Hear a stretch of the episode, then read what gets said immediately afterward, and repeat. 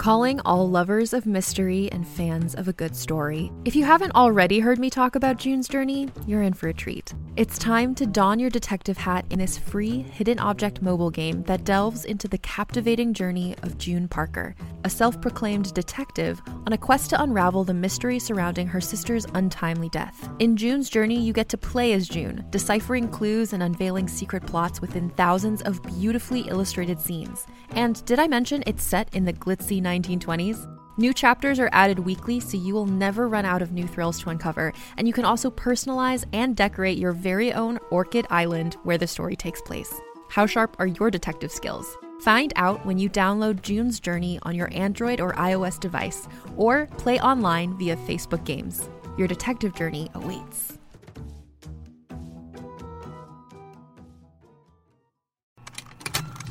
Contained herein are the heresies of Radolf Burntwine, erstwhile monk turned traveling medical investigator. Join me as I uncover the blasphemous truth of a plague ridden world that ours is not a loving God, and we are not its favored children.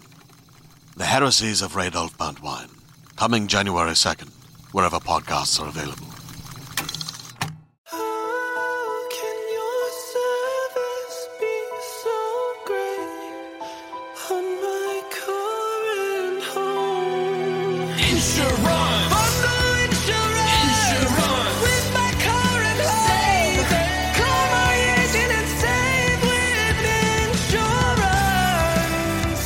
Get a quote at AAA.com slash insurance and save by bundling auto and home. Hey everyone, this is John Rocha, one third of the Geek Buddies, with this awesome ad for you. If you like this show and you want to make your own, and some of you have reached out and asked us about making your own podcast, well, let me tell you about Anchor. It's free. There's creation tools that allow you to record and edit your podcast right from your phone or computer. And now you can even add any song from Spotify directly to your episodes. The possibilities are endless for what you can create, whether it's music analysis, your own radio show, or something the world's never heard before. Go ahead and let your freak flag fly. Anchor will distribute your podcast for you so it can be heard on Spotify, Apple Podcasts, and so many more places. And you can make money from your podcast with no minimum listenership. It's everything you need to make a podcast in one place. Take it from us here at the Geek Buddies. Download the free Anchor app or go to anchor.fm to get started. Now, on with the Geek Buddies show.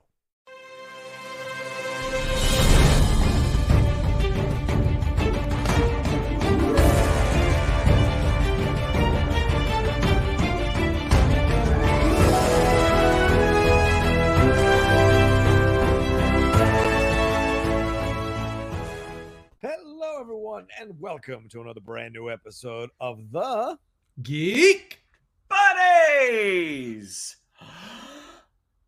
Hey!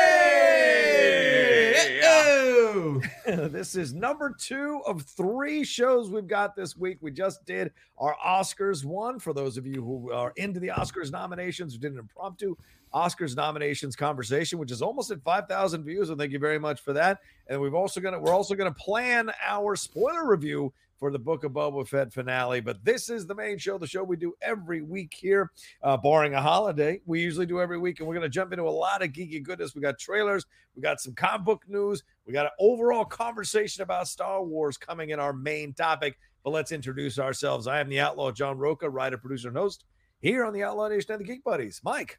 I am Michael Vogel. I'm a writer and producer of animated TV shows and movies. Shan. And this is Shannon McClung. I'm an animation writer and a television actor where you may have seen me on Brooklyn Nine-Nine, The Goldbergs, and Silicon Valley. And something very soon. We, we hope very, very soon. I can't talk about it. Can't talk about it. But uh, but before we get going, we've got to give a lot of love here to Carbon Healthy, uh, the people who are sponsoring and powering uh, the Geek Buddies and the Outlaw Nation now for the last few months. Thank you very much to them. And maybe you're asking yourself if you're new, who is Carbon Health? Well, Carbon Health is the leading national healthcare provider with a mission to bring high quality healthcare to everybody urgent care, primary care, virtual care. They got everything going on. And look, the year is starting out here now. You're starting to feel those cricks and cracks in the body. It's time to start getting checked out. If you haven't done your yearly physical, go and get that done. Listen, taking care of yourself There ain't nothing tough about not going to the doctor. Right? Go there, get checked out. You need to get it done. They have 90 clinics in 14 states. They offer virtual care in 24 states. So you virtually have no excuse not to get yourself checked out because they believe everyone deserves good health and they like making high quality healthcare accessible to everyone. So just keep that in mind and go and check them out at www.carbonhealth.com and find a place near you. Uh, all right, uh, let's jump into our first thing here. Uh, Shannon, oh, oh sorry. Uh, for those of you who are new, thank you very much for taking a chance on the Geek Buddies. For those of you who've been coming back every week, thank you very much for staying on the train. The way it works is each of us brings up a geek news item. We take a little bit of a mini break and jump into our main topic. And as I said earlier, our main topic is going to be talking about all that's going on in Star Wars now after this Book of Boba Fett finale has landed. So, Shannon, I think you're starting us off first. What do we got? With trailers, trailers, trailers. Two that actually just came out a couple of hours ago as of this recording, and one that actually came out uh, a, a bit earlier. But the three of us, I can safely say, are super excited about it. But the first one we're going to start talking about is our first big look at Jurassic World Dominion. This is the third part of the new Jurassic trilogy that started with Jurassic World. This one is uh, bringing back Chris Pratt and Bryce Dallas Howard, and it's reuniting them with Sam Neill, Laura Dern, and Jeff Goldblum. So this trailer, look at those pretty people. Look at those pretty people. They look great. I mean, no matter what you feel about the trailer, you can't deny that the three of those folks have aged incredibly well. They all look awesome. Great to see them back on the screen together. The trailer, we might have some uh, some different thoughts. So I'll throw it to you guys to start off. What did you all think of this wor- uh, look at Jurassic World Dominion? Mr. Vogel. I I have something I want to talk about, and I feel really as it's a big guy. I think I'm in an abusive relationship with the Jurassic Park movies. I Yes. I I I know that I do not like the Jurassic World movies. I Jurassic World was cute and kind of fun, but really pretty ridiculous. The next one, I Yeah. truly, truly dislike, Mhm, mhm. and I don't think these are good movies. Okay. Okay. I watched this trailer and I was like, well, I'm going to see this movie. Like I I'm going like I'm going. Like I there are dinosaurs and they are Yeah. running around and I see a raptor and I see a T-Rex and then you throw some Ellie Sattler, Alan Grant and Ian Malcolm in there and I'm like, I know that you put them in this movie Mm-hmm. to try and convince me that it's going to be good and I don't think it's going to be good. Right. But I got done with that trailer and I was like, I'm fucking going to this movie. I can't. I, I you play that Jurassic Park music and you put some dinosaurs on the screen, and I actually don't care. I'm going. It, that's all there is. That's what that's what this trailer was to me. I was angry and upset at myself as I was getting excited watching it. You hear the Attenborough voice, right? Just to open that trailer. And it's a two minute and 51 second trailer. So th- I think they know that uh, uh, Fallen Kingdom was not received the best, even though it did make millions of dollars. It wasn't that very well received by the fans and by the critics alike. So the way you bring people back, A, you bring Colin Trevorrow back, who started this whole thing. Then you mm. bring back the three people from Jurassic Park for the first time, reunited them. Goldblum uh, has obviously appeared in multiple installments, but you bring all three of them back to reunite them with BD Wong, of course, who was who's been the villain of the piece for some reason, and then you add in some new cast members as well, like Wanda Wise and other people involved in this. Campbell Scott's apparently going to be in this, and then you throw in, of course, Chris Pratt and Bryce Dallas Howard coming back to reprise their roles. And I'm with you, Mike. I haven't enjoyed the Jurassic World series, but I watched this trailer this morning. I did a trailer reaction for it, and I love the look of this. I love the feel of the vibe, love the way they're working everybody into this. We've got some good um, interactions. We've got people going off on their own. We have new team ups happening, and then all of them coming together, a new trio with the old trio coming together to be a part of this whole thing here. But I don't know if their point is because this is four years after the dinosaurs have been wandering the earth and in charge of the earth, according to the synopsis. So I don't know if they're trying to put the genie back in the bottle or if they're trying to figure out how to exist with these dinosaurs now. And this is just a new normal. I don't know. I wonder if it'll stand in for COVID and whatever symbolism, that kind of thing. I don't know. but I'm interested to see it. The cinematography looked great. The action sequences look fun. Even the motorcycle Mission Impossible sequence with the dinosaurs looked fun. The night fight was interesting. So all of it, I think, kind of check the or hit the right buttons for me and check the right boxes for me to want to go back and see. But I'm with you. I'm like, I haven't liked any of these films that much, but I'm hoping this one knocks it out of the park. You don't, you don't want to hate a film, you want to enjoy it. It's not going to. I I ugh. I don't know. I'm, I'm not mad at you. I'm mad at me. I know you it's aren't. not you. It's me. I didn't make the movie. Yeah, right. since since the Lost World came out, way a long time ago. Was it '98? I think. Was it '98? It came out '97. Let me tell you. Um, you keep talking. I'll, I'll when since the Lost World came out, and for me, sufficiently underdelivered, my emotional connection to this franchise has been kind of permanently severed. Jurassic Park 97. So, Jurassic Park 3 I did not think was was good. It was nice to see Sam Neill back. Um when Jurassic World came out, the thing that I enjoyed about that experience was obviously the spectacle. Like, you know, these movies have always delivered on the spectacle level. And because it was such an unexpected hit, like they knew it was going to make money, but I mean, it it's so it it made so much money and it was so crowded and I was like, wow, this is this is a fun time at the movies. Even though I don't think what we're seeing is that great, I'm enjoying the audience's reaction to this. I'm enjoying that that communal energy. Um, Fallen Kingdom, I thought was real, real bad. yeah. With this trailer, we're seeing the dinosaurs in settings we've never seen them because it's always been in sort of a jungle setting in the park, with the exception of the end of uh, Lost World. Mhm. This, we're seeing them. It looks like they're in Montana. It looks like they're in Italy. I mean, Yeah. seeing the dinosaurs in a different setting bringing back the original cast it's as as you both have already said they are checking off an incredible number of boxes i don't know if the sum of those parts is going to deliver a satisfying sort of capper to this to this trilogy but and they have said they want to make more like they want to you know Of course we they live in the we live in the age of IP where they, they recognize how much money dinosaurs bring in. So they're going to keep making more. I just don't know where the story goes at this point. This this movie is going to make 11 billion dollars its opening weekend. Yeah. It is it is going to make like I you'd look at that trailer and you just in just this morning before we hopped on like gauging the reaction on Twitter like it's going to make 11 billion dollars and and it's probably going to be disappointing and we're all going to get on this show and be like, "Oh, woof." But it it's a testament to what Spielberg did in the original Jurassic Park, and of course what Michael Crichton did when he wrote this book, Right. uh, which I literally skipped school to finish Wow. on a Monday. I started the book on a Sunday, announced to my parents I was skipping school to finish Jurassic Park, and they were like, "Cool."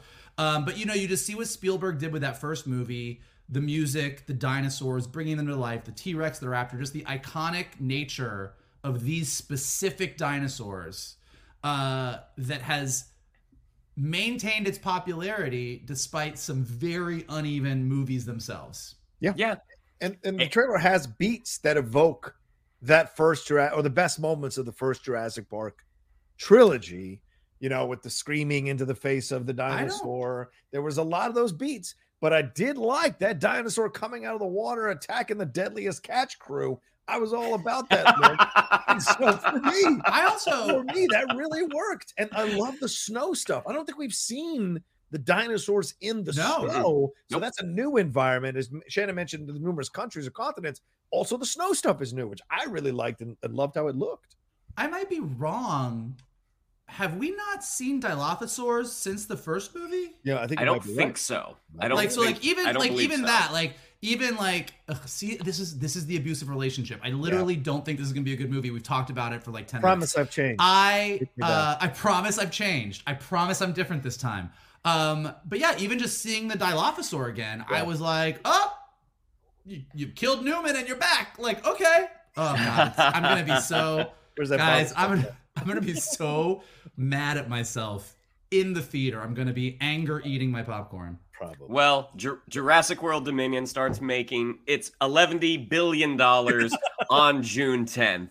And you know, speaking speaking of Amblin, because Jurassic World was an Amblin film, our next uh, our next uh, trailer is for a Netflix film that really has the feeling of those Boy, old Amblin it. movies called The Adam Project. So this one is starring Ryan Reynolds, Mark Ruffalo, Jennifer Garner. This was a really interesting trailer. Like we saw, we watched the uh, the uh, Netflix 2022 preview last week. Hmm. This is one of those films that we sort of glimpsed. We didn't really have any idea what it was about, but the fact that it is from the team who made Free Guy, not just with Ryan Reynolds, but with Shawn Levy directing, we got this first trailer, which I gotta say, this one actually has me very, very excited. But I'll throw it to you guys first. What did you all think of our first look at the Adam Project? I liked it. I gotta say, I liked it. I, I it didn't give me. I got the idea. It's you know he's from the future. It's him in the future coming back.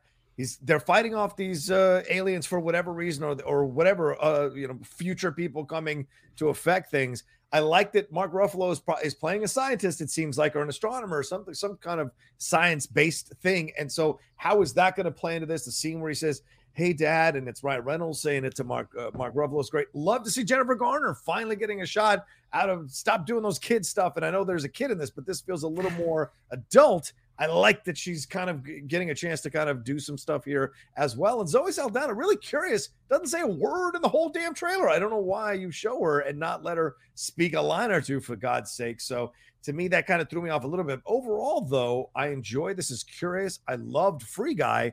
So the fact that Shawn Levy is coming back with Ryan Reynolds, I don't know. This this looks like a lot of fun rather than looking like cheesy or a waste of money or a bad sci-fi film. This actually looks like a tender, sweet, well done film. What do you think, Mike? Yeah, I mean, you nailed it with the Amblin thing. I mean, I was just watching this movie and I was like, this is literally my childhood. Uh, you know, I was talking recently with a really good friend of mine, May Cat, a really talented writer out here, and uh, she's a bit younger and she was really breaking down the whole Amblin era of movies as an era that she didn't grow up in, that we all did grow up in. Yeah. And she really did sort of nail it in a very pure way that I was thinking about when I watched this trailer, which is all those 80s in the all those 80s movies, whether it be like E.T., Last Starfighter, like take your pick. Uh, it was a kid in a situation with family or adults that was problematic, that was very real world. And then a fantastical thing happened, and that fantastical thing made his home life better, safer, stronger, whatever. So when you look at the setup of this movie, even though we don't know the details of the sci-fi part of it, the time travel part of it, you really see like here's this kid, broken family, he misses dad, mom misses him too, don't really know what happened, but life is not great. This amazing thing happens, him from the future comes back. Also, if Ryan Reynolds shows up and says I'm you from the future, you're pretty much golden because you know you're going to be a hottie. But uh but like you then you get this great you get this great adventure and it, and and the adventure really is ultimately about bringing this family back together and whatever. So it literally has those 80s Amblin vibes like all over the place. Um and with the Shawn Levy part of it like Free Guy was such a lovely surprise because when we all saw the trailers, Ryan Reynolds in a movie where he's playing a non-player character, like we we all assumed it was going to be really funny, mm. and it was. But I think for a lot of us, what was really great about Free Guy is it's a movie with just a shit ton of heart. It's Yeah. a really, really, really sweet movie. And so if this is the team that has that balance, the same thing that Lord and Miller have that's so great. If this is another team that has that balance of we can deliver the laughs, the special effects, the really funny moments, like all the fun parts, but we actually also know how to get the emotion and the heart underneath that. Like it that's always a winning combo and everyone tries to nail it and a lot of people just can't. And this team has already proven they can do it once, so I'm super excited. Yeah, and I and I th- think something really uh, interesting about this is the young actor who looks like uh, he is playing the young Ryan Reynolds, um, Walker Scobell, who I believe this is his first movie. Wow. My goodness, does he nail Ryan Reynolds' delivery as a child? Not only does he look like him, but when Jennifer Garner, when they're in the car at the beginning, and he talks about like, "You think I'd be getting better at fighting right now?" I'm like, "My God, that is young Ryan Reynolds right there." Yeah. So the Adam Project will drop on Netflix on um, March 10th, which is, or excuse me, March 11th, which is very very soon. In our last trailer, which you know we we have all talked about separately, I'm sure John has talked about on several different shows, was the second trailer for Lightyear Yeah. which just looks awesome. This is this is the story of Buzz Lightyear, the probably the movie of Buzz Lightyear that inspired the toy that we went on to go see in um in the Toy Story films. Uh, I'll throw it to you guys first, as always. What did you all think of our second look at Lightyear? Mikey. I mean, I don't know that like any trailer can come out and make any of us more excited than we already are for this movie, but this one came close. I mean, it it looks fucking great. Like I don't like it's it Pixar has graduated to the point where like they might legitimately give us the CG animated version of a big budget tentpole action film and we will literally eat it up. Like the thing that it really I kept thinking watching this trailer is this trailer is doing a meta version of what the entertainment industry has become in the past few decades. Like we all grew up watching, as Rocha has talked about this plenty. We all grew up watching the cheesy cartoon version of Transformers, Yep. and we loved it. And then Michael Bay came along and Steven Spielberg, and they made the big budget special effects, like brought the Transformers to life. And here we all grew up with Buzz Lightyear the toy. We all grew up with Toy Story, so sort of the cartoon version. And now they are giving us the big budget, live action, Chris Evans, like special effects bonanza. And like we're all ready for it. Every single person I know is so stoked to see it. And also like this trailer getting our first look of what everybody's assuming is a super badass looking Emperor Zurg. Like they're going to make this cool. Like I everything about this I think is going to be just bonkers. Yeah, I mean, I mean, this looks like this looks great. I mean, I was worried. Like, are they going back to the? Remember Toy Story four? A lot of people were like, why are we doing it? Wasn't and some of the reaction wasn't positive for it, but overall, I, I enjoyed Toy Story four and the message it was saying. And you go back, okay, now we're going to go to a prequel, and we're going to take away Tim Allen. We're going to bring in Chris Evans to voice the real life um uh Buzz Lightyear. And what are we going to tell? And the story looks great and look I did the reaction to it and I like the ships in there look like the rise of the Palpatine ships in Rise of Skywalker through the clouds. The dark uh, vibe of this thing in certain moments was great. The remake of Starman the David Bowie song was great. All of that really really worked. But in the end the animation the beats they're hitting here within the trailer uh, really get you excited and the fact that we're bringing in all these other actors like Taika Waititi to be the voice and I mean I got to put this up you got a cat you got a cat an android cat in space, which is so great to see. Kind of gives that alien vibe, kind of gives that, you know, pets in space, in sci fi. That has been around for a long time. So having kind of checking that box as well works really, really well. But yeah, the Zurg thing was very, very interesting. It reminded me a lot of the old school villain, which I'd never noticed before. But the way they had it designed in this thing, it had shades of Maximilian from the black hole. The, the shoulders, the thing going across. So I was like, man, this looks so cool. I didn't even think of Zurg in that manner ever when I saw the animated series or uh, a trilogy, but or quadrilogy, whatever. But seeing him here in this, in a in a supposedly live action but animated approach to this or human approach to this, I thought was really really good. So overall, man, this I'm excited now to see what we're gonna get. And I got a feeling there's gonna be a lot of emotions. I got a feeling he doesn't make it out of this movie, and that Oh my He's gonna- gosh. oh, he's making it out of the. You think so? I'm you just are so funny. You every time a movie trailer comes out, you're like, "This is the dark one. He's gonna die," and then they're you're like, "Oh no, I thought it was gonna be darker." Like he's not gonna die. I, I think man. I'm just saying. I think the opposite. I think that I think that uh I I have a feeling and although I love it when Pixar does original stuff, obviously, um Pixar more than most nails a sequel. Like not all their sequels are great, for sure. Cars it's 2. not gonna be But- a sequel. This but what I'm saying is this movie, if it does great and we are all here for actual Buzz Lightyear Star Command action adventure sci-fi movie, Right. they could start churning out Buzz Lightyear live action sci-fi movies every couple of years, and I think we'd all be okay with it. So Uh, just yeah. throwing it Yeah. out there now. You bring it I mean- po- yeah, yeah. Well, I mean, I mean, addition to, to to the Sox, like I thought Sox was just such a that's such a cool, fun character, great comedic beat. A lot of thing about the comedy is there there are some there are some broad moments, but for the most part, and a lot of this I'm going to credit to Chris Evans' performance that we've only seen a little of. It's very grounded. It's Yeah. very honest. It is literally the thing that would have inspired a toy. Like, you know, you look at Tim Allen's performance and you you turn it back a few turns of the dial, and I think we're gonna get Chris Evans. And I think that's just such a unique take on this.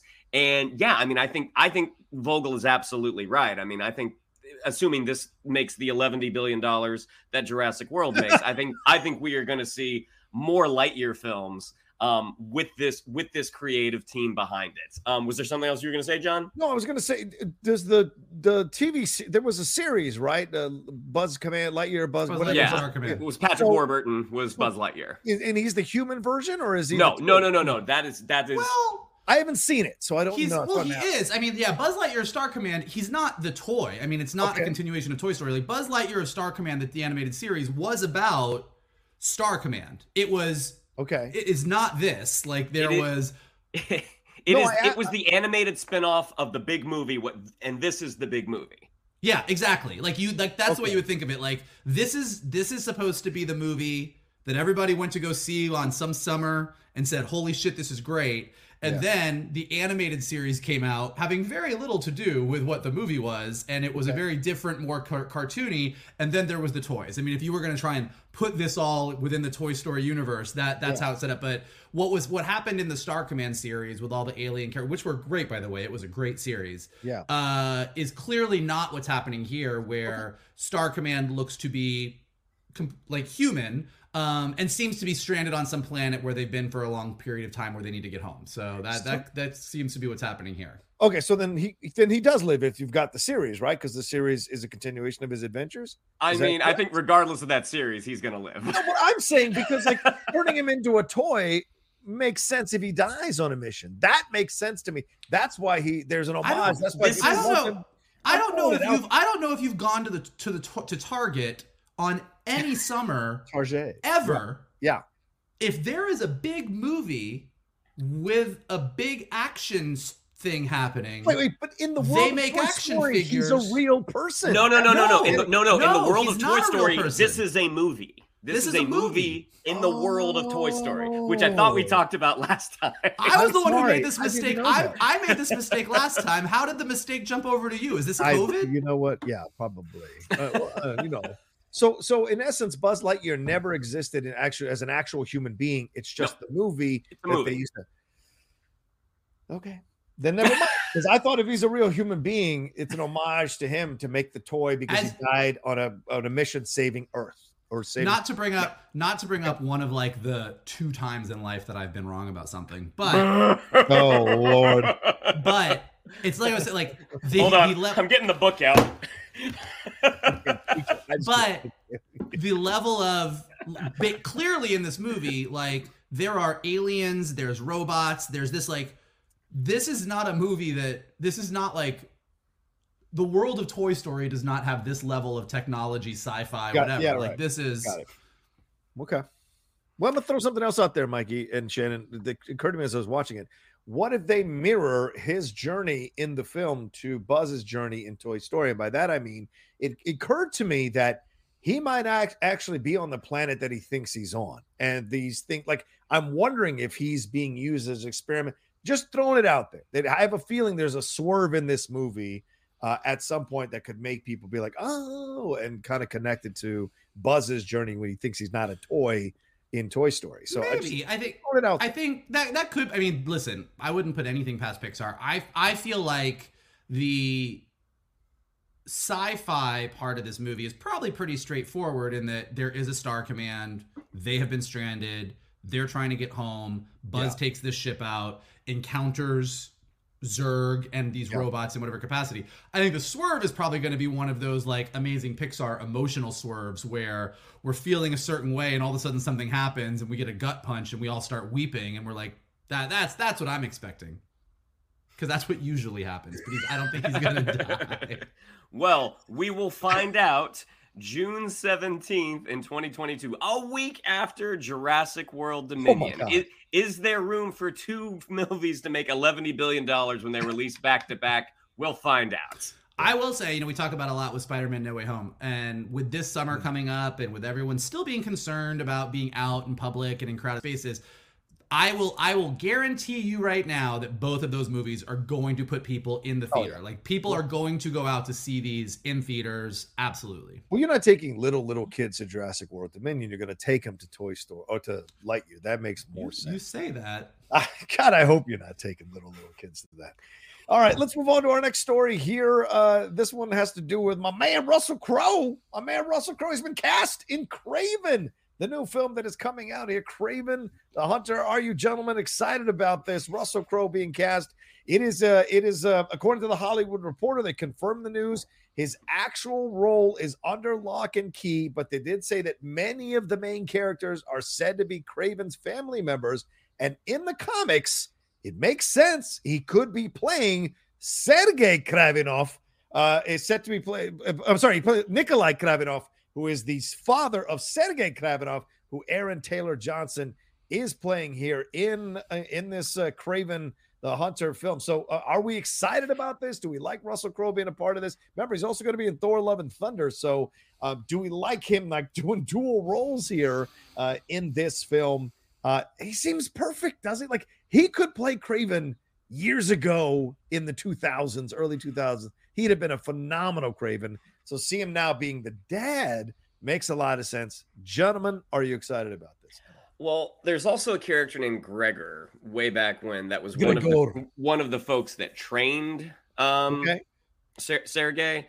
Um, I mean, I, I love Russell Crowe in, in anything, but no, like this whole movie, it's like no, I would I would much rather see Kraven introduced in the MCU with Spider-Man. I mean, especially now that Tom Holland is way teched down, I would love to see him take on this this crazy Russian hunter. Like I think that would be amazing. Mhm. This movie, I mean, I do think there's enough in Kraven's backstory that you you can make a Kraven movie. I mean, clearly they're going to. Um, uh, it just to me, it just seems like oh, what a poor allocation of of the creative funds that we have here. Um, the the movie could be great. I don't know, but Yeah. it's just it's you know it's another example of like oh really you're gonna you're gonna waste another Spider-Man character. All right. Mike, You know, like when you were a kid and you would see the commercial for like Fruit Loops, the uh-huh. cereal, what? and you would be like, and you would be like, I really want Fruit Loops, mom, please get me Fruit Loops. And then mom would go to the grocery store and she would bring you home a cereal that looked like Fruit Loops, but it was called like Fruity Circles. And it was not Fruit all, Loops. you have never experienced that. Cut that nonsense out. Maybe Shannon and I have, but you right. got the To higher fair- end Fruit Loops. Okay. They made To the be fair- to be in fair- front of you. Get out of To here. be fair, Mama Vogel did buy name brands, but in general, you know what I'm talking about. And what I'm saying is the MCU is Fruit Loops, and Uh-huh. all of these like Spider-Man villain movies with no Spider-Man in them Yeah. are fruity circles. They're Kirk and I is what you're and I don't want fruity circles. I want Fruit Loops. Oh, yeah. That's what I'm saying. the, the the Kirkland sweet spheres. Yeah, I don't need the. I'm done. I just. I listen. Yeah. Yeah. Taking all of Spider-Man's rogues gallery and putting them all in all these movies and and look, maybe Andrew Garfield's coming in, maybe they have a bigger plan, maybe they're gonna maybe they're gonna get me excited about fruity circles, but like as of right now, I just I want Fruit Loops. Okay. That's all I want. Well, I mean, according to, well, I want to read this correctly. According to Collider, Tom Holland said he revealed to Collider they had they had a Kraven centric backup plan in place for the situation when mm-hmm. they were still debating this. And said for a long time there was going to be a Kraven movie that was going to be the third movie because things weren't working out and all sorts of different stuff. Jon Watts pitched me this Kraven movie, which actually was pretty cool. So, may, is this the way that brings Spider Man, the Andrew Garfield? They said back, not Tom Holland, but maybe Andrew Garfield back into this situation. I would be down with that. And I also think Kraven can stand alone.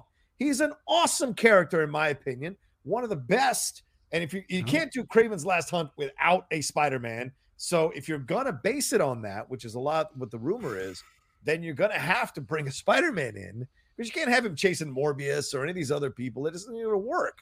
Or even Venom. It isn't going to really work. So at some you point, say that. You Yeah, say well, that. Well, you enjoy enough. those. You enjoy those fruity circles. Uh, I don't. You know, I hate those fruity circles. Uh, I always got mad and stormed off into my room and bought my own- the delicious brand of Fruit Loops. Um, but, but, but we'll say this. I mean, I love Kraven to pieces. So the fact that he's getting a standalone film is exciting to me. And Russell Crowe brings that like rugged male authenticity to the ro- to the to the atmosphere of the film. So I love that um, and could be interesting. And they could turn them like they seem to be turning all these characters into anti-heroes, where Sergei is mad at his dad and doesn't like getting along with it, doesn't isn't as brutal or ruthless as his father. Morbius is going to be an anti-hero, Venom's an anti-hero. It seems like this is the path they're walking with all their standalone films. So I wouldn't be surprised. Shin? Uh, you know, I mean, again, uh, a, a Russell Crowe performance opposite Aaron Taylor Johnson, who's an incredible, in- in- incredible actor. Yeah. Um, um, not a good interview. Like, I don't know if you ever see, if you ever seen him on a talk show. It's like, oh boy, you're you're really great with scripted material without the words in front of you. Ugh. Um, but cool. Yeah. but I mean, I think Russell Crowe playing just like you know a big Russian dude. I think I mean that that seems that's a role tailor made for him. But as Vogel said, I mean I I don't know. I mean I, I want to keep those toys in a different in a different toy box. But if we're gonna get his whole family members, Michael, aren't you? I mean, like this could be a fun film. If we're gonna get like Kraven's family, what if Kraven is like the runt of the litter? That would be amazing. And that's why he's got this overdeveloped need to prove himself all the time because his entire family kicks ass and he's always being made fun of by his family. This could be fun.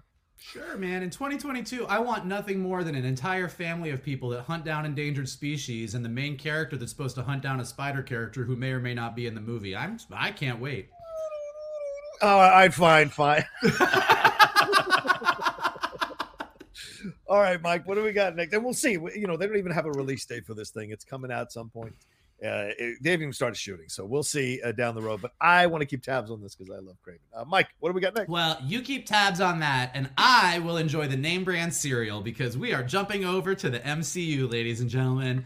Uh, and in other casting news this week, uh, it's been deadline revealed that uh, in the Heights star Anthony Ramos, who, if you saw the movie, everyone was a big fan of his performance, thought it was definitely his big star turn, is set to have a undisclosed key role in Marvel's new Ironheart Disney Plus series. Uh, so Ironheart, if you don't know, uh, is all about Riri, Riri Williams, a genius inventor uh, who reverse engineers Tony Stark's Iron Man armor to create the Ironheart suit and becomes kind of the, one of the newer heroes of the MCU. And as we look at the MCU kind of building out that next generation of heroes with a lot of the young Avengers showing up, Riri Williams is definitely a part of that. So a lot of people very, very excited about this. Uh, Chinaka Hodge is tapped as the head writer on the series, which for the Marvel shows is basically the equivalent of the showrunner.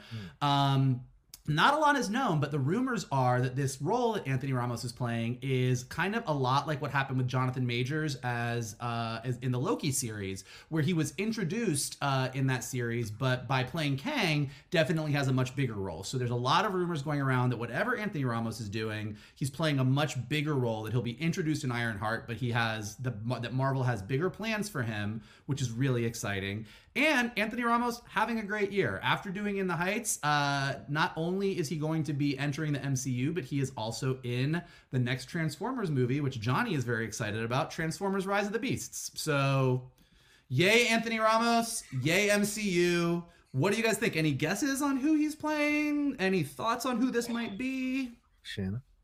Um, you know, it's interesting. Like you, you, you see a character who's in sort of a scientifically based series.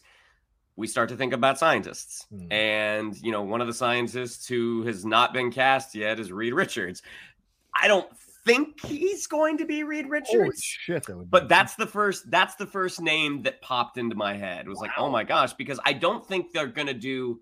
I I don't think it's going to be a one for one with the Jonathan Major situation. I don't think Ramos is going to be a bad guy. I think he's Hmm. going to be a good guy that is going to pop up in something else. And again, just thinking of scientific characters, Reed Richards is the one that popped into my head.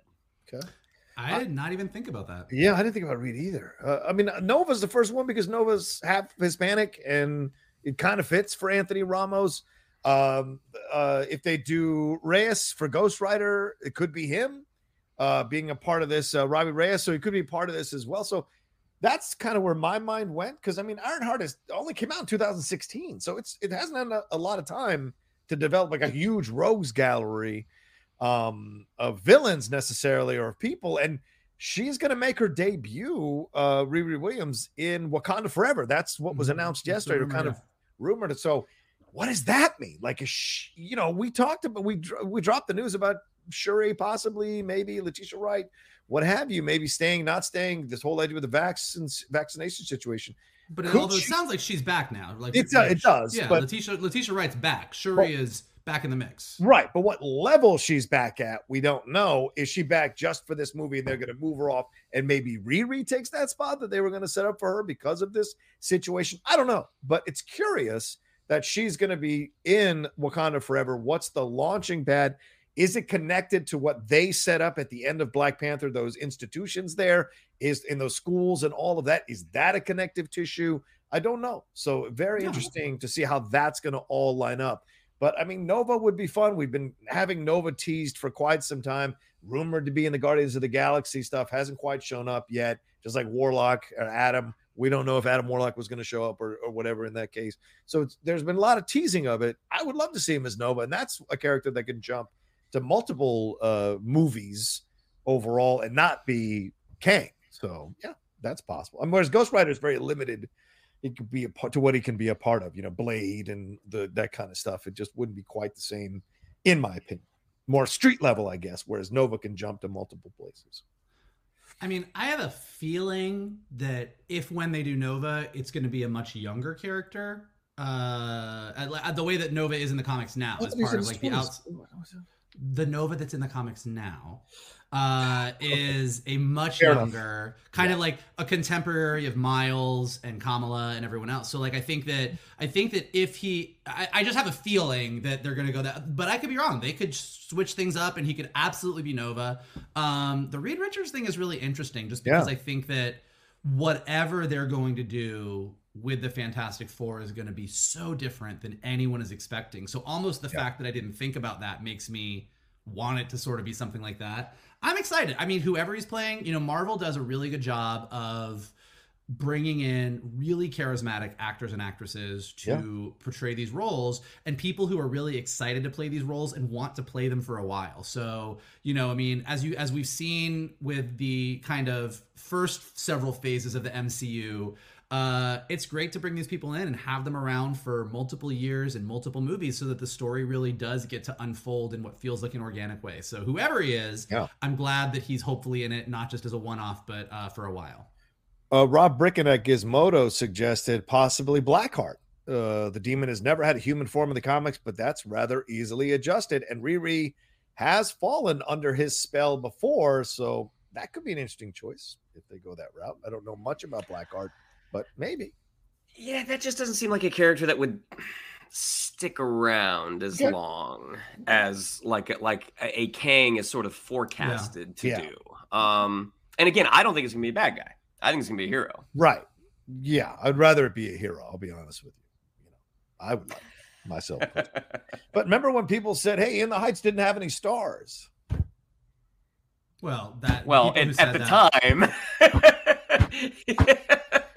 people still trying to tell me never mind i don't want to get upset all right anyway let's uh okay well there we go that's our conversation here for the first three geek news items we're going to take a quick break and we're going to jump and have a overall conversation about where star wars is now after the finale of the book of Boba Fett and where it's going with kenobi on the horizon right after this do do do do do do do do do do do do do do do do do do.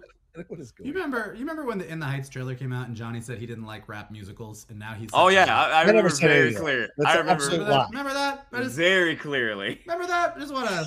well you know I people wanna- change their minds I'm hey. I'm glad you're you going changed your back mind. to a third I'm- jurassic world movie i don't want to hear it Oh God, guys, it's not. It's not you. It's me. It's not you. It's me. I've changed. I've changed. oh, real quick, speaking of change, we started um oh damn it, what's that freeform show with the girl who's drunk and she's like trying to stop being an What is alcoholic? it? What is it? Single drunk female? Is Single that what it's drunk female. called?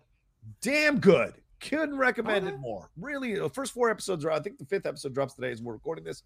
I'm really enjoying it. It's actually damn good. So just throwing it out All there. right, all right. Anyway, um, we're jumping in now to talk our main topic here for the next few minutes. Uh, talking about Star Wars here. The Book of Boba Fett finale happened uh, just a couple days ago, and uh, of course, we're going to do our review probably tomorrow night.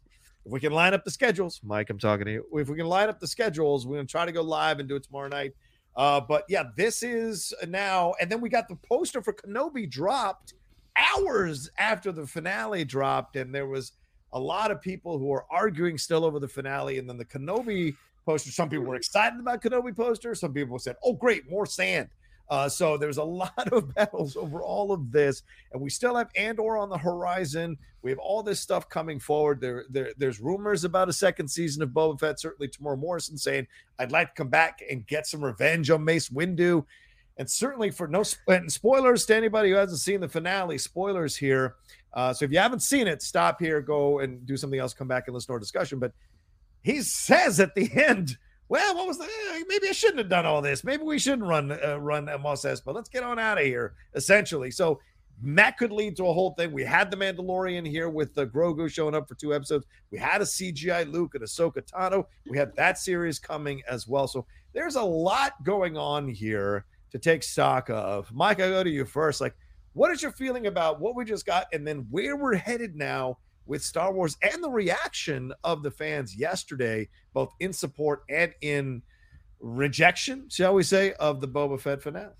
Well, we'll talk in more detail about the We Boba will. Fett finale and Boba Fett overall in our spoiler review, which everybody should absolutely check out because it is sure to be a humdinger of a conversation. Yes, um, but in general, like, like, look, despite me not being overwhelmingly thrilled with the execution of the finale of Boba Fett Yeah. and thinking that the series was a bit uneven. In general, I'm really happy with where Star Wars is. Like Mm-hmm. like I I could not be happier overall with where we're ending up and where we're going. Like do I think that do I think that the journey of Boba Fett coming out of the Sarlacc pit into where he and Fennec Shand and everybody are in Mos Espa at the end of the of the of the series was smooth sailing and as good as what we got with Din Djarin and Grogu and their journey.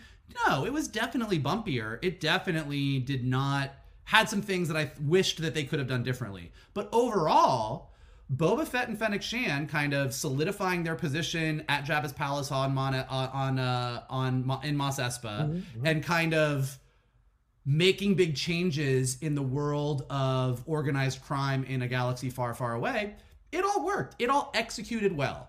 Din Djarin and Grogu back together. Din Djarin has a badass new ship. That's exciting. Uh, we know where Luke is. We know what he's doing, and we know that Ahsoka Tano is about to go off and hunt down Grand Admiral Thrawn, presumably to find Ezra Bridger. So, you know what? What I think the best part about what we're seeing is that Filoni um, with Favreau and with Steph Green and with Deborah Chow and with Bryce Dallas Howard and with this amazing team that he's put together is taking all of the stories that they told in Clone Wars the animated series, all the stories they told in Star Wars Rebels, and um, the skill with which they took all of the characters that we knew and loved and added all these brand new characters in, and they're executing that in live action now. But in effect, what we're getting is a live action continuation of what they probably would have done in an animated sense at some point anyway. And I think that they're doing it really well. It's not perfect, mm-hmm. it's not ideal. There are some directors that I would prefer maybe don't come back to do more Star Wars. but as far as where the story is going, I think they're hitting their stride. Okay. Shannon? Uh, you know, I, again, we will go into more detail about the about Boba Fett as a For sure. series. It it's like you know during the credits when you see that concept art. Um, I think based off that concept art, there was a really great show that may Mm-hmm. not have translated to what we actually got. Um, in terms of the Obi Wan poster, I, I, don't know. The more sand comment is kind of silly to me. It's like, okay, we know where he is right now. like, if you were to see a like, if he was on a starship, it'd be like, well, wait a minute, he's on Tatooine. Why don't you show? Like, I, I- it, it seems like there there was probably no right way to do this poster for for, Uh, for yeah. everyone involved. Some people But- just like to grouse about it. It just it just was such that's just such a silly complaint to me. I mean, and and again, in the days of the in the cut and paste poster, I like that we got something like that. I like that wider shot. I got that you know you get this solitude of this dude by himself on this sort of kind of barren wasteland of a planet. I thought it I thought that was handled really really well. And in terms of Obi-Wan and Andor, I mean, I'm excited as much as I enjoy most of what Favreau and Filoni have done. I'm curious to see what something on Disney Plus with Star Wars looks like without their involvement. Hmm. Um, that they're not necessarily directly working on this stuff. I mean, Andor to me, to me, that's the biggest question mark. I mean, that's the one I'm really excited to see because Cassian Andor and K2SO were just they were just such a great pair. Um, and knowing that we're we're already going to get a season two of Andor, and also I think they said it was 10 episodes or 12 episodes. I mean, it's a longer order than we've gotten for gotten from a Star Wars show in a while. I think I think Mandalorian season 1 and 2, I think they both had 10 episodes. Um, but I'm excited to see what that looks like. And also with Obi-Wan, again, the the work of Deborah Chow in Mandalorian season 1 was just so outstanding. Seeing what she can do with a character that never really got for some folks never really got his just desserts on the big screen um i'm really excited to see what the, what this obi-wan series is especially with the news if it's true and it seems like it probably is Yeah. the role that rupert friend is playing Right. The Grand Inquisitor. We should talk about that. I mean, like, what do you guys think about that? Uh, Mike, uh, Rupert Friend coming in, the Grand Inquisitor being a part of this. How is that going to play into things? Are we going to get? There have been rumors about Mara Jade. There have been rumors about uh, so many people popping up in this. Mary Elizabeth Winstead. Will she play Rumors- Leia? rumors and rumors about Star Wars characters coming into the fold. That's crazy. That never happens. Uh, no, like the, the the Grand Inquisitor is actually really really cool. I mean, for anyone who doesn't watch the animated series in Star Wars Rebels, which takes place, uh, you know, sort of between the end of the prequels and the beginning of A New Hope. Uh, when they had Ezra Bridger and Kanan Jarrus, who were sort of our Jedi characters, you know, you needed someone for them to fight against, but there's no more, you know, Darth Vader's the big bad guy. And although Darth Vader did eventually come into the series, they introduced this idea of Inquisitors, which are force wielding uh, characters that worked for the Emperor, that weren't necessarily full fledged Sith, so they were sort of allowed to exist. And they were sort of the Emperor's watchdogs. They were out hunting anyone who had uh, force powers to make sure that uh, the Jedi never rose again. So the Grand Inquisitor was a great character. The other Inquisitors that came in were a great character. So much so that they've continued to expand in the comics, in the video games with Jedi Fallen Order. Like the Inquisitors are actually legitimately a big part of Star Wars. You can see them walking around at, Galax- at Galaxy's Edge uh, and Disneyland. Like the Inquisitors have made the cut to walk around characters. So as we kind of, and this kind of gets to Shannon's point about the sand, is I'm curious how much time we spend on Tatooine and how much we potentially spend other places. Like we all have this idea of Obi-Wan Kenobi sort of Luke is born, he goes to the desert and he hangs out there until he gets picked up and goes to the Death Star to fight Vader. But there's nothing to say that Kenobi's adventures in that 18 year period Yeah. didn't require him to go other places as well. So uh, with the with the idea of the Inquisitor, the Grand Inquisitor, and potentially other Inquisitors coming in, knowing Hayden Christensen uh, is coming in to reprise his role, like there's a lot going on for Kenobi to deal with, which I think is really really interesting. High ground. Oh, the high Yeah. ground. Uh, I I love. I mean, this is a. I mean, he looks just. He looks like it's an easy swing uh, move into being the Grand Inquisitor with some makeup. The face already kind of constructed to look like this. So I'm excited to have Rupert Friend be a part of this and and uh, see what he can bring to it and give another more dangerous element to this thing that isn't Vader, not a default to Vader every time. You've got to have other villains, other kind of things that'll take your attention. So I like that this is a, a, a part of this and on, on what we're going to get here throughout uh, this new era of Star Wars and all the shows that are coming up. There's so many shows that are coming up from Star Wars as well. But you know, uh, go ahead, Mike. You keep uh, taking it. What were you going to say? No, no, no, no, keep going. I was just I was just breathing. Oh, oh, okay, okay. Sometimes I, when you take the intake of breath, I go, okay, here we go. What do we got? That's called survival. but look, Bad Batch season two is supposed to be coming, Andor later on in the middle of the year of this year. Um, Ahsoka, the Acolyte, the Lando series, the Rangers of the New Republic, whatever that's going to look like. Uh, and of course, Rogue Squadron has kind of been put on the shelf for now. But I mean, if you look at the end of, uh, yes, you could argue Book of Boba Fett is a little bit uneven um, as a starting point, right? You could say that for sure. But y- you can tell that they're spending the money to Yeah. make these things look damn good. They're bringing in a nice stable of directors, women, people of color. It's a nice mix of people. And then we're going to have other people, as Shannon mentioned, we're going to go into a series here that does not have necessarily Favreau and Filoni at the top of the list dictating what we see here in this series. Of course, they're going to be advisors, but not be the people pushing this thing forward. And so that makes me excited to see the different, again, more voices, different voices showing us Star Wars, having some fun with it, and what have you. I just hope the fandom can relax a little bit for a while and just kind of let this thing find its feet. Finding its feet on screen is a separate animal, like finding its feet on on Disney Plus is a separate animal. And if you can be patient with the Marvel shows, you got to be patient with these shows as well. I do think I do think that I mean look, Star Wars is a lot of people have a lot of feelings about it. A lot of people love it a lot. A lot of people have come to it in different eras at this point, and you have your characters that you love, and other people don't love those characters, and everybody gets really mad at everybody and has a big fight. But I think the the longevity of Star Wars is what's really interesting to me. As much as the three of us didn't really care for the prequels when we saw them, Yeah. the concept of the Jedi Council and them being pulled into this war, this uh, you know, into the Clone Wars themselves, uh, and becoming like peace peace fighting peacekeepers, becoming generals in the army of the of the of the Republic, like that has become really cool. We didn't love it when we saw it, but we we dig it now.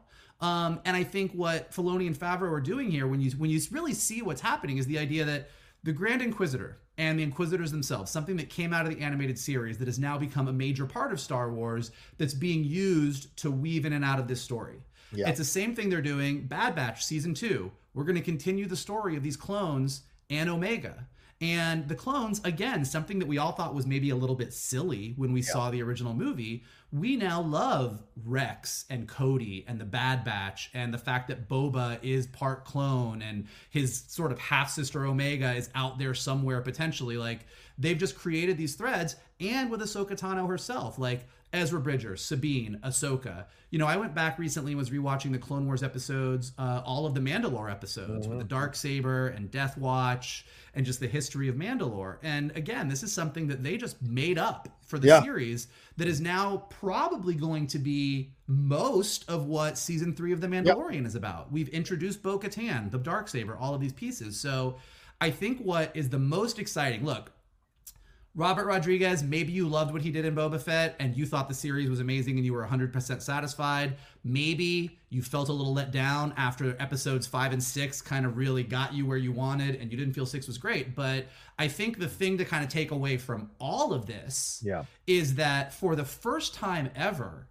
we aren't sitting going, huh, I wonder what happens to Luke's to Han and Leia's kid. I wonder what happens to hmm. Luke next. I wonder what happens to Lando. Like those characters are all still there and as we discussed last week, there's the technology is now there that potentially they can be a part of some of these stories. Yeah. But the fact that we have clones, Jedi, Gray Jedi, Mandalorians, all of these characters who we really care about where they're going in this 30 year gap before before Rey and Finn and Poe show up. Like that's the thing that I'm most excited about.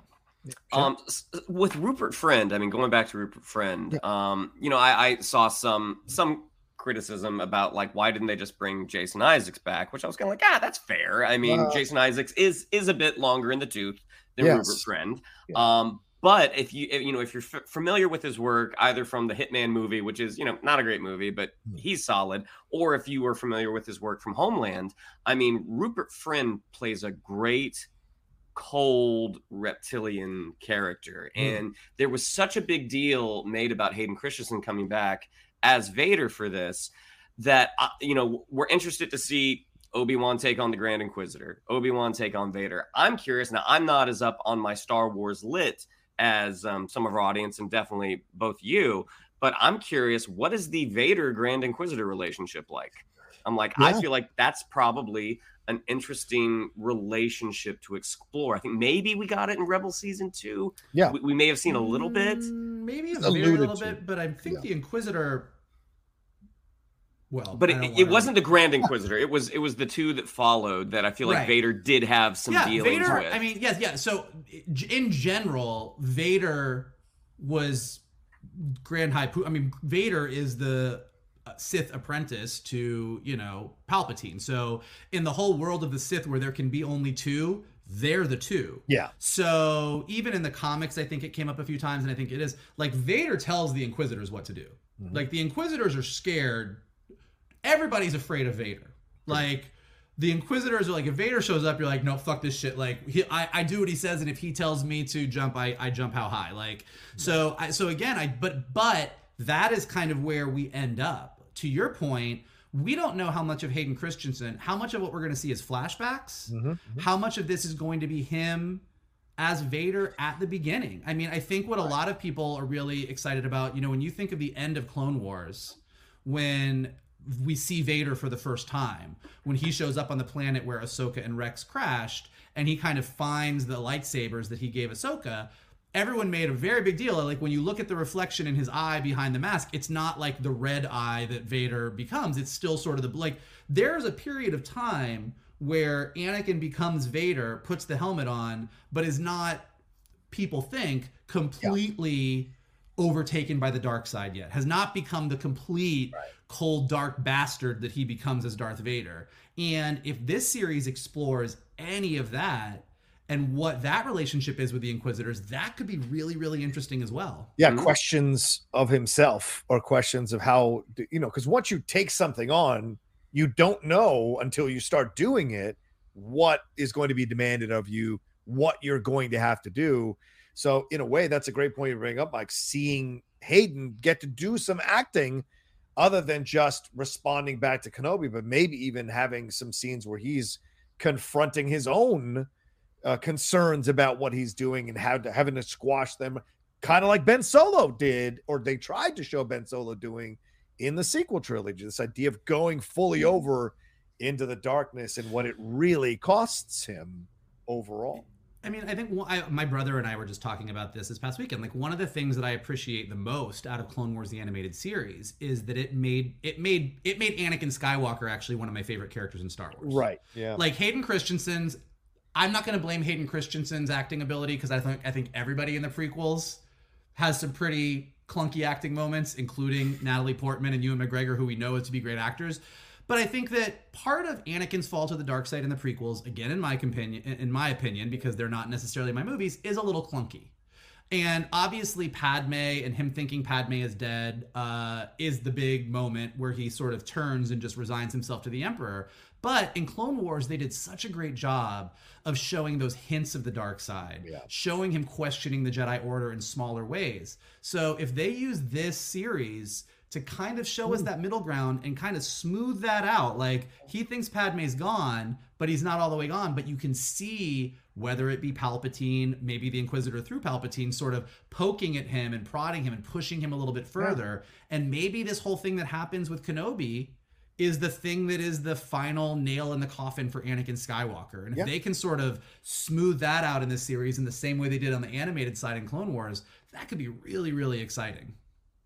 I mean, losing the two most important women in his life, arguably through his own actions, which he could consider, could be an incredible amount of guilt Yeah. to confront and navigate um, right after he's become Vader. And, you know, I know Yeah. this is some years after uh, that Kenobi takes place, but still, they could all be haunting him. And wouldn't it be something if we saw a Natalie Portman flashback or something like that? Yeah. Just bring her in for something. That would be so fucking cool, man. In Maybe, my- maybe, maybe they've got some leftover footage of her napping, and they can pull an end game. Uh, you know, Oh, you know, well, but even I mean, look, even we now live in a world where, and you know, we saw this, you know, the the same way that everybody in Man, in Mandalorian, in Book of Boba Fett, the same way that everyone in Book of Boba Fett, uh, the sec the second that you see Luke and Ahsoka on screen together Yeah. in live action, everybody lost their shit. to even have a moment where Hayden Christensen and Ewan McGregor, as the live action versions of these characters, Yeah. even offhandedly mention Ahsoka Right. or some like like you will have Star Wars fans just go that moment will get like instantly memed a thousand times and it'll be like holy shit it's great to be a Star Wars fan like so I think I think we're in store you know again as, aside from maybe a couple rocky moments I think we're in store for a bunch more holy shit it's great to be a Star Wars fan moments coming up in the next couple years Yeah, as the full universe expands for sure. Uh, all right, well, there we go. That wraps up this episode of the Geek Buddies. Thank you all so much for joining us or listening to us. Remember, you can always listen to us on our podcasts uh, of this show in case you don't want to see our pretty faces or Laura's pretty face or Emma's pretty face or Kalinowski's rugged, ruggedly pretty face. You can always listen to us on the Geek Buddies podcast stream for sure, wherever you download podcasts. Shannon, what do we have to tell? Yeah, if you'd like to follow us on social media, on Twitter, it's at geek underscore buddies. On Instagram, at the underscore geek underscore buddies. If you'd like to follow me on social media, on Twitter, it's at Shannon underscore McClung. On Instagram, at Shannon the Geek Buddy. If you would like to follow Mr. Vogel, it is at MK2. And if you would like to follow Mr. Rocha, it is at the Rocha Says. Mikey? Um, if you enjoy us talking about carbon health, abusive relationship with dinosaurs, and John Rocha's dislike of rap musicals until he loves rap musicals, You know what? Uh, this is the place to do it. And if you want us to continue talking about that stuff, here's what you can do for us. Uh, hit that like button below right now. Take a minute. I know you're like, oh, I don't need to do it, but we love it when you do it. Please just hit that like button really quickly. Subscribe to Johnny's Outlaw Nation page. Check out all the amazing content. Leave your comments below. Um, what are you excited about Star Wars? What did you think of the trailers? Who do you think Anthony Ramos is going to be? And tell us why you don't like those Spider-Man movies. Uh, let us know all of that below in the comments. If you're listening to us on Apple Podcasts or Spotify, take a quick second to leave us some stars, uh, some comments. It helps us go up in the rankings. And as always, the best thing that you guys can do is retweet this video, post it on your socials, and tell all your friends that they should come and hang out with the Geek Buddies. There you go. All right. Well, thank you all so much. And thank you very much to Carbon Health, who powers and sponsors the Geek Buddies and the Outlaw Nation. They are a leading national healthcare provider. And as we said, you want to get yourself checked out. Maybe you're a guy who keeps going back to those Jurassic World films. You got to get your heartbeat checked out, get your mind checked out. All of that is available to you. Maybe you're into the Star Wars stuff. Maybe you got upset. You threw something against the wall and cut yourself because you were angry at that Boba Fett finale. Whatever it is, go and head over to carbonhealth.com. See that they have all these clinics available for you, either virtual or in person, and see if they can see you today and get you checked out. Because some days, some depending on where you're at, you can get same day appointments. And we know now it's really difficult to get in to see healthcare professionals. So the fact you can get same day appointments, that's a positive thing. See if that works for your area. All right, Carbon Healthcare, they're a leading national healthcare provider. They believe healthcare should be accessible to everyone, just like the Geek Buddies are, ladies and gentlemen, just like the Geek Buddies. All right, y'all take care of yourselves. Be well, and we'll talk to you next time with another brand new episode from the Geek Buddies!